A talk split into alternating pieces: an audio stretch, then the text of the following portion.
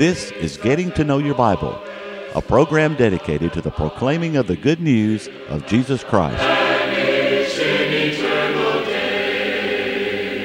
Here's Billy Lambert. It's a pleasure to be with you today on Getting to Know Your Bible. We do appreciate those of you who've tuned in to watch today. Stay tuned today as we discuss this subject a good man, but lost. A good man, but lost. I hope you'll stay tuned. Now, today on our telecast, we're going to be offering a free Bible correspondence course. Thousands of people are already studying the course. We want you to have it, that you might know more how to receive the course, and, and uh, we want to pause for just a moment. To help you in your study of the Bible, we want to send you this Bible correspondence course. This course is non denominational, it's based on the Bible, it's conducted by mail, and it's free. To receive this course, write to Getting to Know Your Bible, Post Office Box 314, Summerdale, Alabama 36580, or call toll free 1 877 711 5214.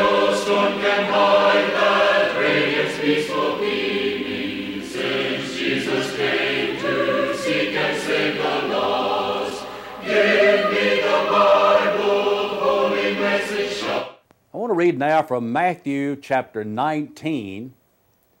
And uh, this is a, one of the interesting incidents in the life of our Lord. Reading Matthew chapter 19, I'll start reading in verse number 16.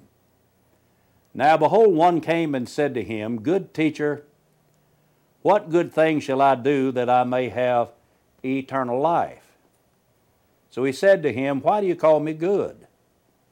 No one is good but one, that is God.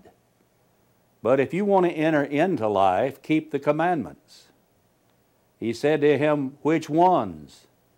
Jesus said, You shall not murder, you shall not commit adultery, you shall not steal, you shall not bear false witness, honor your father and your mother, and you shall love your neighbors yourself. The young man said to him, All these things have I kept from my youth. What do I still lack? And Jesus said to him, If you want to be perfect, go sell what you have and give to the poor, and you will have treasure in heaven, and come follow me. Well, when the young man heard that saying, he went away sorrowful, for he had great possessions. Now, I want you to think about the story here. That there was a person who came to Jesus and asked Jesus, Now, good, good teacher, what do I need to do to have eternal life? And Jesus said, Now, why are you calling me good? There's only one person good, that's God. But he said, If you want to enter into life, then, well, what you need to do, friend, is you need to keep the commandments. And so he asked, Which ones? And Jesus told him some of them.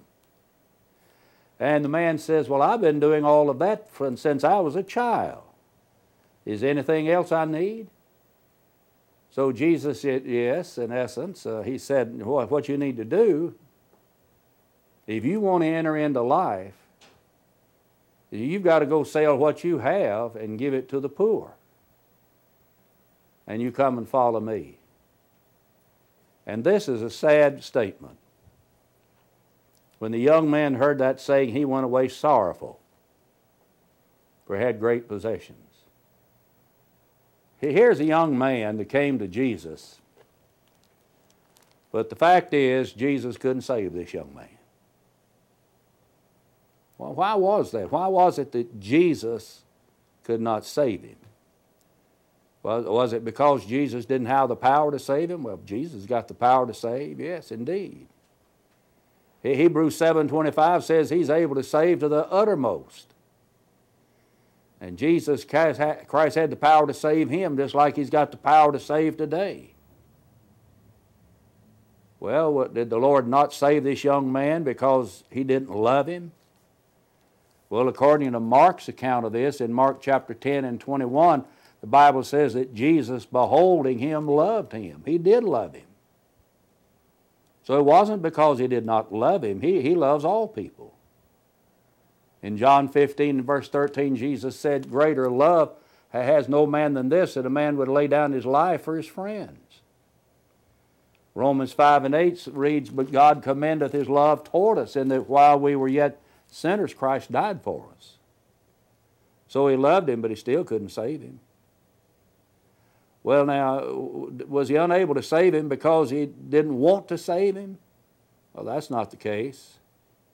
The reason Jesus came into the world was to save people.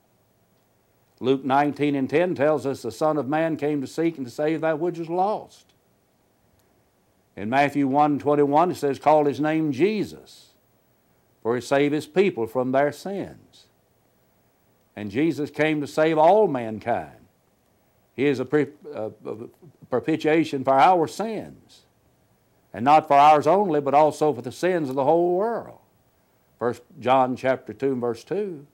That just simply means that God sent Jesus to save all people. But he couldn't save this man in spite of the fact that he wanted to save him.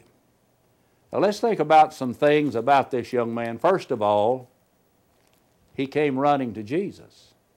If you go back over to Mark chapter 10 and verse 17, the Bible says there that he, he came running up to the Lord, came with a great deal of eagerness. The fact is, a lot of people run away from him. Instead of running to him, they run away from Jesus. In John chapter 6 in verse 66, Jesus had some disciples who ran away. They turned back, walked with him no more. In John 5 and 40, Jesus said, that uh, there were those that uh, would not be saved because they rejected him. And they, they, they were running away from Jesus. But then this young man, to his credit, came to Christ. He came running to him. He also had humility. If you read again Mark's account in verse 17 of Mark chapter 10, it says that he kneeled to him. So when he came to Jesus, he, he showed how humble he was by he, he kneeled down in the presence of our Lord. You see, people that are proud and arrogant are not going to be blessed. Oh, no. So Solomon said, Pride goes before a destruction, and a haughty spirit goes before a fall. Have you ever seen that fail? Here, here's a person, they're, they're prideful, they're arrogant, they're boastful. And if you will follow the life of that individual, eventually they will be brought down. The Bible is always true on that point. And so this young man was not like that at all. He, he humbled himself. And it's not until you kneel down at Jesus' feet that we're going to be saved. But in spite of the fact that he knelt, the Lord still couldn't save him. That This young man was a man of courage. All people in Jesus' day did not have the courage to come to him, but this young man did. We read about some who did not in John the 12th chapter. Nevertheless, among the chief rulers, many believed on him. But because of the Pharisees, they would not confess him, lest they be put out of the synagogue. For they loved the praise of men more than the praise of God. Here were people who did not have courage to stand up for what was right. And we need to have the courage today to stand up. But in spite of the fact that this young man had enough courage to come to Jesus, the Lord still could not save him. And this young man was a young man of discernment. In Matthew 19 and 16, he called Jesus good teacher or good master. And Jesus said there's only one good, and that's God. And and, uh, and so this young man was able to discern goodness when he saw it. And we ought to be people of discernment as well. According to Hebrews chapter 5 and verse 14, we ought to be able to discern between what's right and wrong, what's good and evil. And so this young man could discern, but still the Lord couldn't save him. Don't you find that strange? And then something else about this young man that he had a very religious background. In the 20th verse, after Jesus told him to keep the commandments, and he asked which ones, and Jesus said, Well, you don't murder, you don't commit adultery, you don't steal, you don't bear false witness, you honor your father and mother, you love your neighbor. And the young man said, I've been doing that since I was a child. See, he evidently he had been taught those things. He had a very good religious background. Time to teach children is when they're young. That's the time to teach. Hear, O Israel, the Lord our God is one Lord. Thou shalt love the Lord thy God with all of thy heart, with all of thy soul, with all of thy mind. The word which I commanded thee this day shall be your heart. You shall teach it diligently to your children. And the time to teach with diligence with our, to our, is when our children are young. They're pliable. They're like clay in a hand. They can be molded. But after a while, that clay may begin to harden, and it'll be too late. And so this young man had been taught, had a good religious background. We ought to give our children a good religious background. To bring them up, as Paul described in the fourth verse of Ephesians 6, in the nurture and in the admonition of the Lord. But there's something else about this young man that was good. That is, he had an interest in eternal life. Notice in verse 16 What good thing shall I do that I may have eternal life. Eternal life. Well, now, he, he, he was asking the right question. He had an interest, eternal life. Notice in verse 21, Jesus said, If you want to be perfect, go sell what you have, give to the poor, you will have treasure in heaven. To have eternal life and to have treasure in heaven evidently must mean the same thing. But then again, look in verse number 23. Assuredly I say to you, it is easy, hard for a rich man to enter the kingdom of heaven.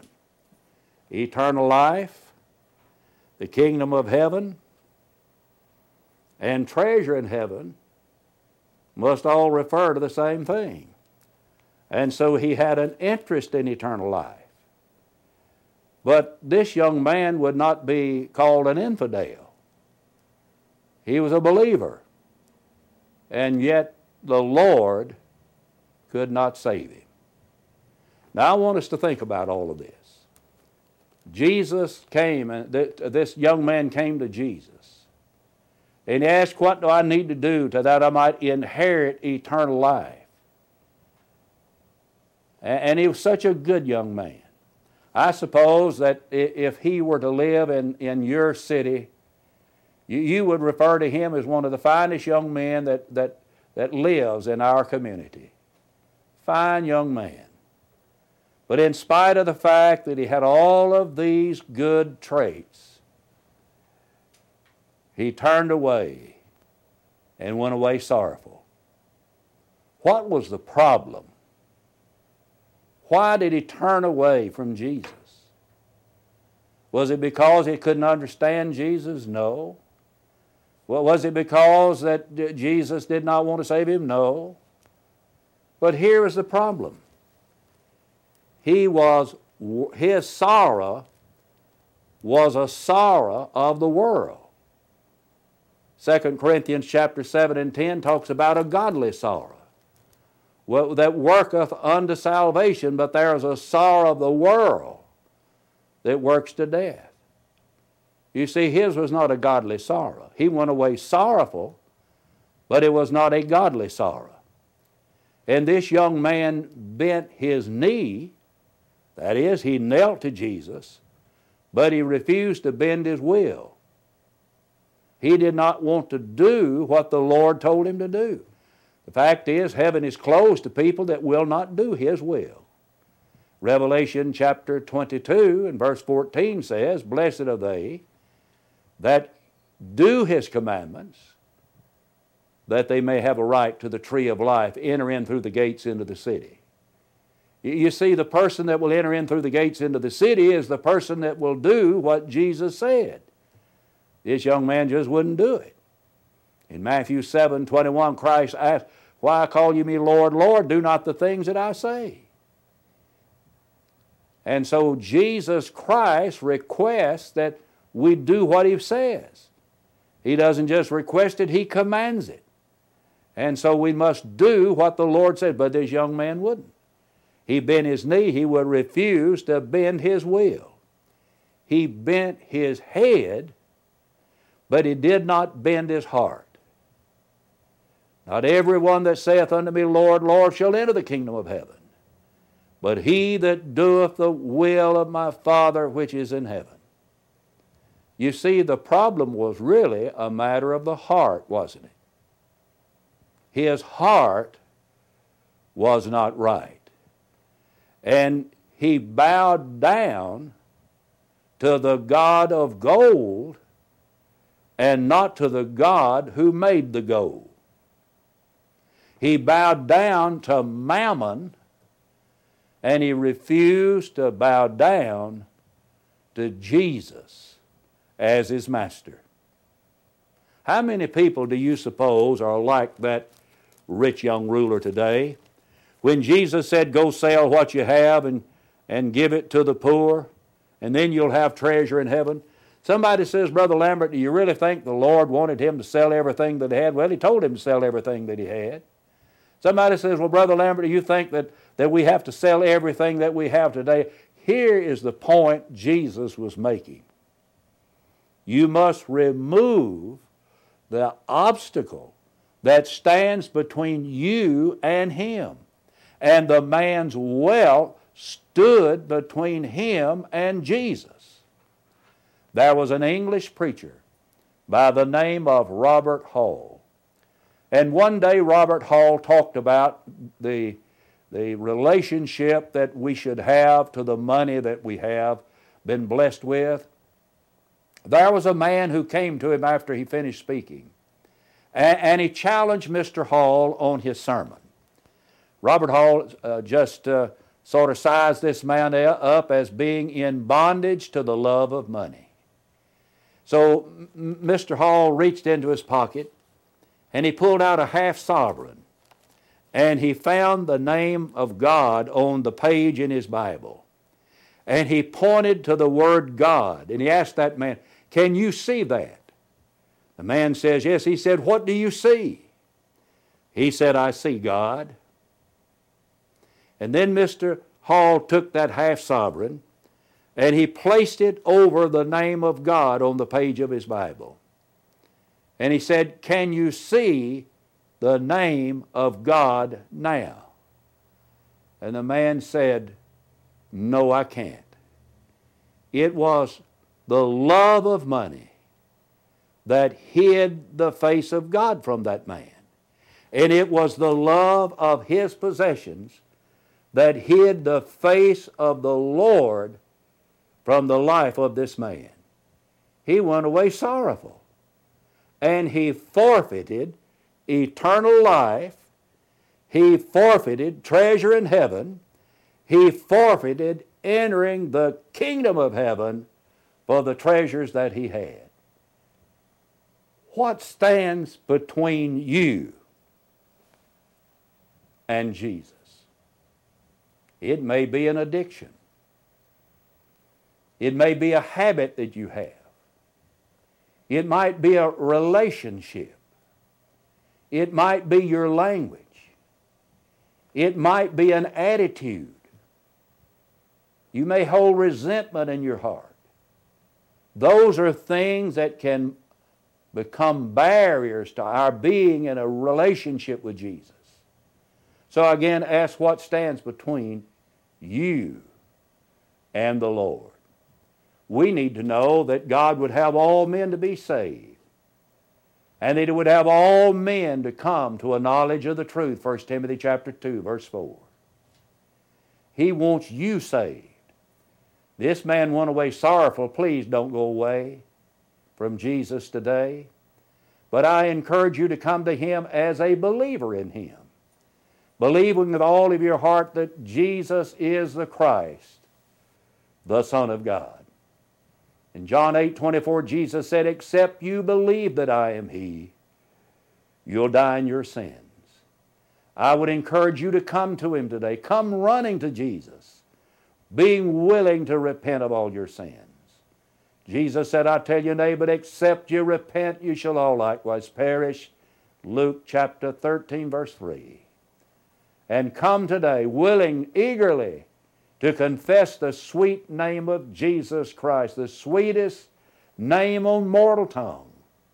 Jesus said, Whosoever shall confess me before men, him will I confess before my Father which is in heaven. And then, with anticipation, be willing to be immersed in water, baptized into Christ, into his death, that your sins be washed away in his blood. Romans 6 4. Why tarriest thou? Rise and be baptized. Wash away thy sins, calling on the name of the Lord. Acts 22 16. And the Lord then will add you to the church, which is his family. Acts 2.47. Now, would you be willing to do that? Is there something that stands between you and the Lord? God wants to save all people. People are not going to be lost because God doesn't love them. Men are not going to be lost because the the number of people that can be saved is fixed and set in concrete. You know, there are some people, there's just going to be a certain number of people saved, and that, that number and no more. But God would have all men to be saved. 1 Timothy 2 4.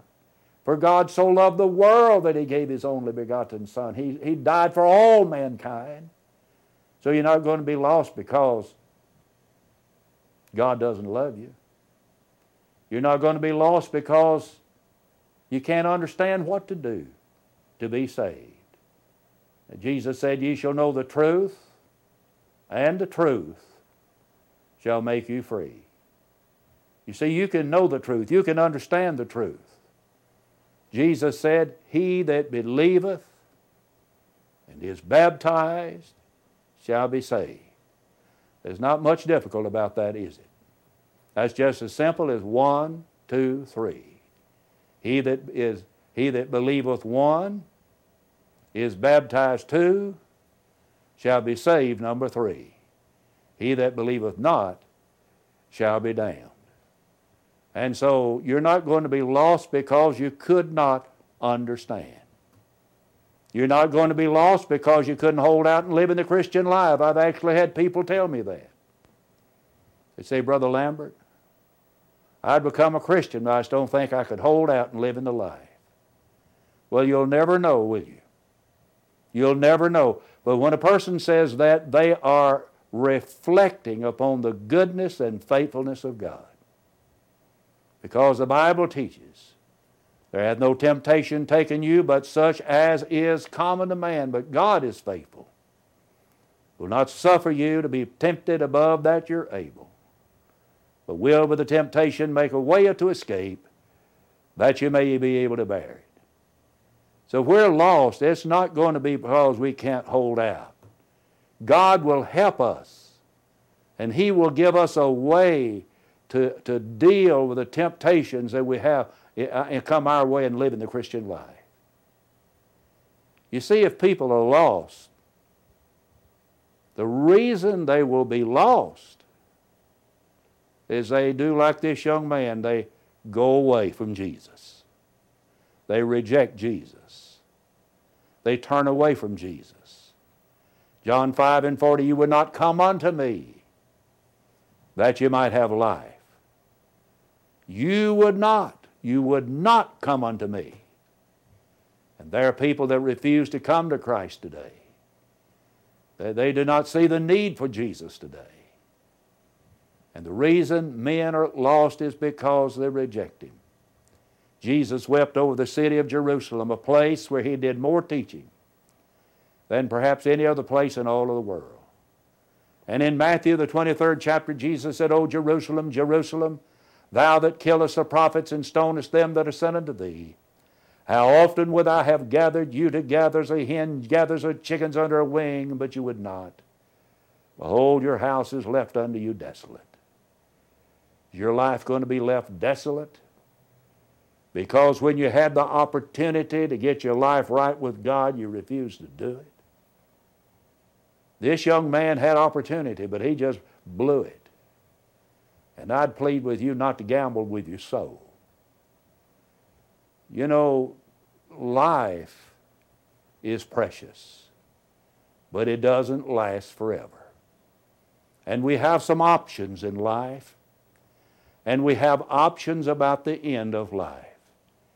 In Matthew 7 13 and 14, Jesus said, Enter ye in at the strait gate, wide is the gate, broad is the way that leadeth unto destruction, many there be that go in thereat, because strait is the gate, narrow is the way that leadeth unto life, few there be that find it.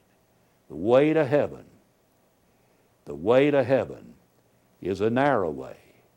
That simply means that we cannot go without leaving on the outside those things that would prevent us from going. I ask again, would you not come to Christ and obey Him today? Now, in the closing moments of our telecast today, let me give you a very personal invitation to visit the Church of Christ in your community. You will find people who will assist you in obeying your Lord. Also, right now, pick up the telephone without hesitation. Call now for the free Bible correspondence course. Do that today. It can be the single greatest thing you've ever done for yourself. Your soul is at stake. Please do it today. There's no cost. Again, I want to thank you for watching today. And until we meet again, may the Lord bless you and keep you, is my prayer. Give me the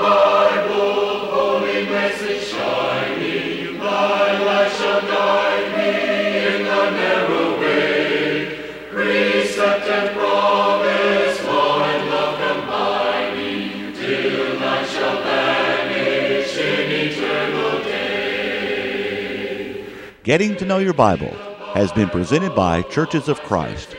If you have a question about the church, or if you would like the location of a Church of Christ near you, or to receive the free Bible course, write to Getting to Know Your Bible, Post Office Box 314, Summerdale, Alabama 36580, or call 1 877 711 5214.